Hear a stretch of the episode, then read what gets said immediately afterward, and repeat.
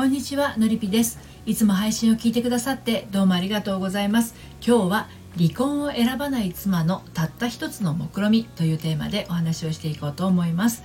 私は40代目前女性の恋愛や結婚など心のご相談を個別にお受けして心と人生の軌道修正をお手伝いしているセラピストです。はい。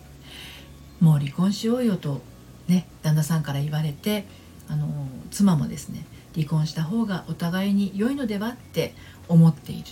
にもかかわらず。妻は離婚を決断しない。離婚したいのに離婚しないその意味は何でしょうか？はい。ということで、まあ、離婚したいけど離婚はちょっとというあなたへのメッセージになります。うん、あの離婚したいのに離婚しない夫婦って結構いらっしゃるんですよね、うん、私のところにいらっしゃるご相談者の様の中にもですね離婚したいとおっしゃる女性はね結構いらっしゃるんですよ。でその心の内側にはさまざまな思いがま渦巻いているんですけれど、まあ、多くは旦那さんへの不満のように見えているものの実際は自己否定にまみれていることが多いんです。なので、まあ、その自己否定が改善されると否定していた、まあ、拒否していた旦那さんからの愛情を受け取れるようになったり、まあ、自分の中に旦那さんへの愛情があることに改めて気づけたりするものなんですね。でつまり離婚したいとご相談にいらっしゃっても離婚に向かわずに修復に向かう人がほとほとんどなんですよ。うん、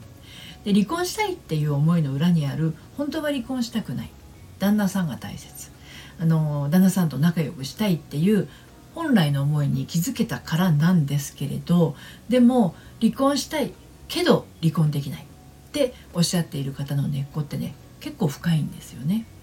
なぜなら直前で起きている夫婦関係だけではなくて、まあ、自分自身の考え方や感じ方の、まあ、心の癖によって曲がってしまった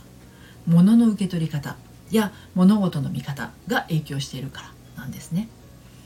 離婚したい。だけど離婚できない。これはね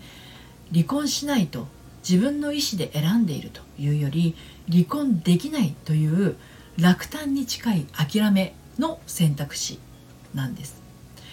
離婚したいのにでき離婚できないという妻の心の中に渦巻いている目論み。これがますます妻の心を悲しく苦しくさせているんですね。ということで今日も3つに分けてお伝えをしていこうと思います。1つ目が妻の目論み夫の思案、えー、そして2つ目がその目論みはあるものをすり減らしてる。そして3つ目が離婚してもしなくても自分の足ではい、こんな感じで進めていこうと思います。そして今日の内容は私の公式サイトのコラムでも綴っていますので読んでみたいなというあなたはこのスタンド FM 配信の概要欄のリンクから読んでみてください。では早速1つ目の、えー、妻の目論み夫の思案ということについてお話入っていこうと思います離婚したいけど離婚できないという妻の目論みといったら何が思い浮かぶでしょうか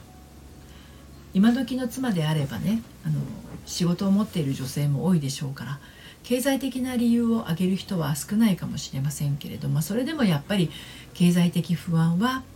離婚したいけど離婚できないっていうまあ理由の一つになるんじゃないかなと思います。でそれよりも多い理由として挙げられるのは何でしょうかね？はい。これはねあの人の目とか世間体みたいなものをはじめとした周りにどう見られるか周りにどう思われるかっていう自分のコントロールではどうにもならないことだったりするんですよ。うん、でまあむしろね経済的な理由であれば仕事を変えるとかスキルアップするとか、まあ、努力のしようもありますよね。けれど世間の目っていうものは自分の思惑通りにはならないっていうこう、まあ、自分の努力ではどうにもならないっていうことなんですよね。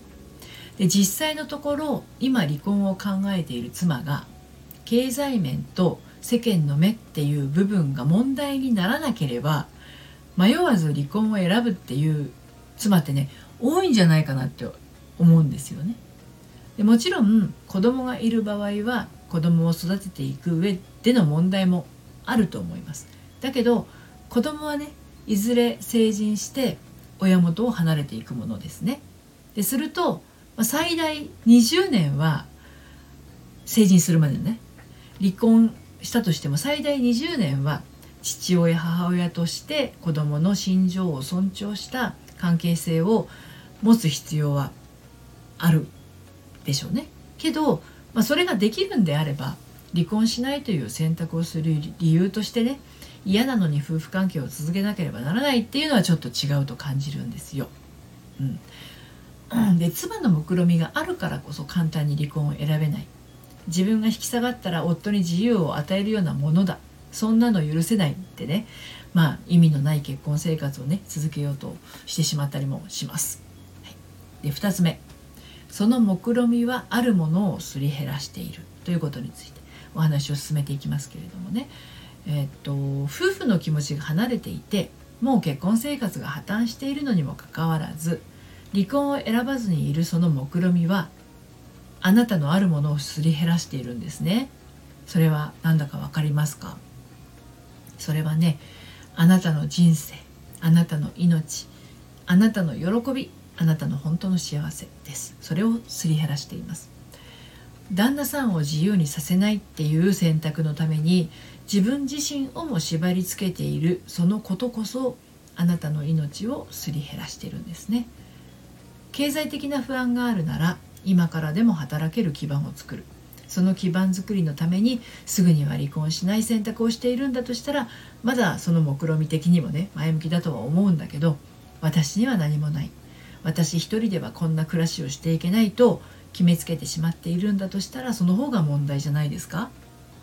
旦那さんがいてもいなくてもあなたはあなた。あなたにしかできないことあなたならできることそれを世に出して開花させていくことを諦めていてはあなたの人生が泣きます。好きなことは何ですか？やりたいことはありますか？こういうものに貪欲でありましょう。周りの人の目が気になる人は心に明示でおいてほしいことがあります。あなたの周りにいる人はあなたの人生を生きてはくれません。あなたの人生を生きてその喜びを感じられるのはあなたしかいないのだと。同時にあなたの苦労や辛さや悲しみを感じられるのもあなたしかいない。っていうことを。周りの人があれやこれや言ってきたりしてもそれはさらりと流してよいんです。自分の感性を鈍らせてはいけません。自分を侮ってはいけません。最後に離婚してもしなくても自分の足でということについてお話をして今日の配信を締めくくっていこうと思うんですけれどもそうなんです。あの離婚したいけど離婚できないそう思っているあなたにお伝えしたいのは離婚してもしなくても自分の足で立つっていう姿勢をどうか失わないでほしいっていうことなんです。仮にどちらを選んだとしてもそれはかけがえのないあなたの選択なのに経済的な理由でとか人の目が気になるからなどというもののおかげでですねあなたの自由が奪われてしまうのって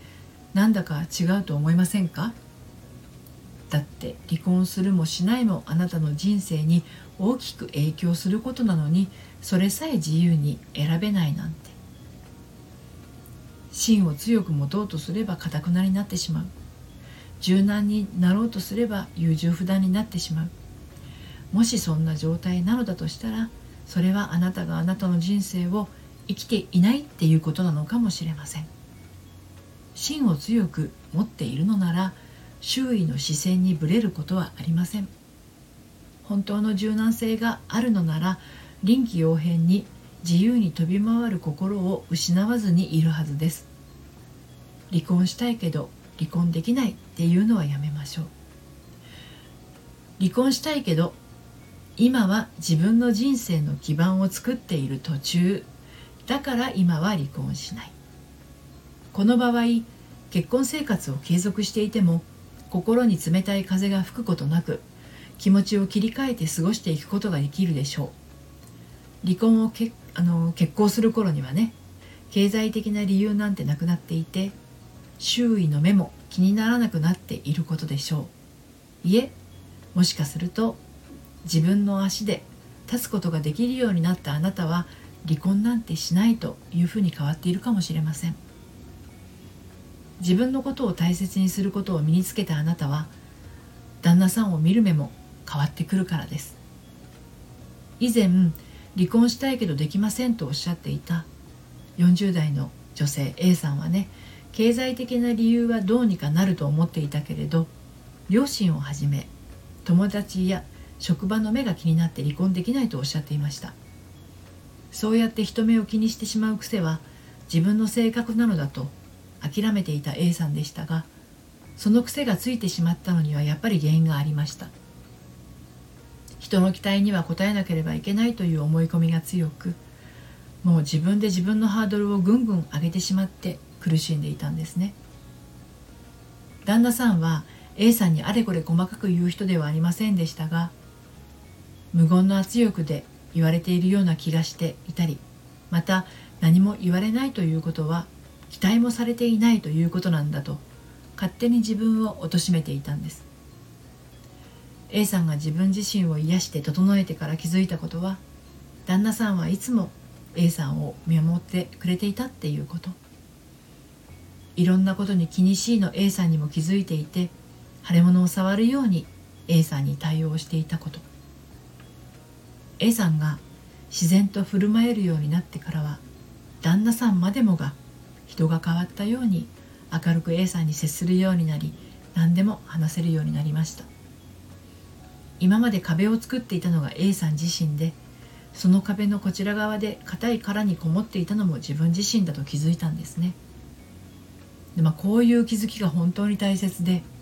A さんの離婚したいけど離婚できないっていう目論見みはきれいに解けてしまいました。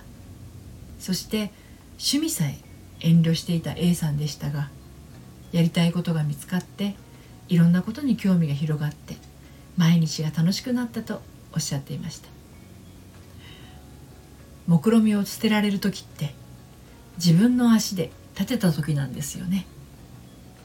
今日は離婚を選ばない妻のたった一つの目論見というテーマでお話をしてきました。離婚したいけど離婚できない。でも本当は離婚するしないではなくて私がどうしたいかが暗中模索なんだわっていうあなたはご相談ください。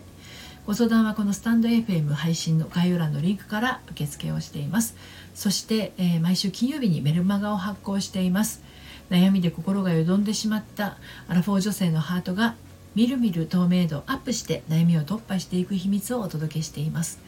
バックナンバーが読めないメルマガなので気になったら概要欄のリンクから登録してみてください。ということで今日も最後までお聴きくださいましてどうもありがとうございました。それではまたさようなら。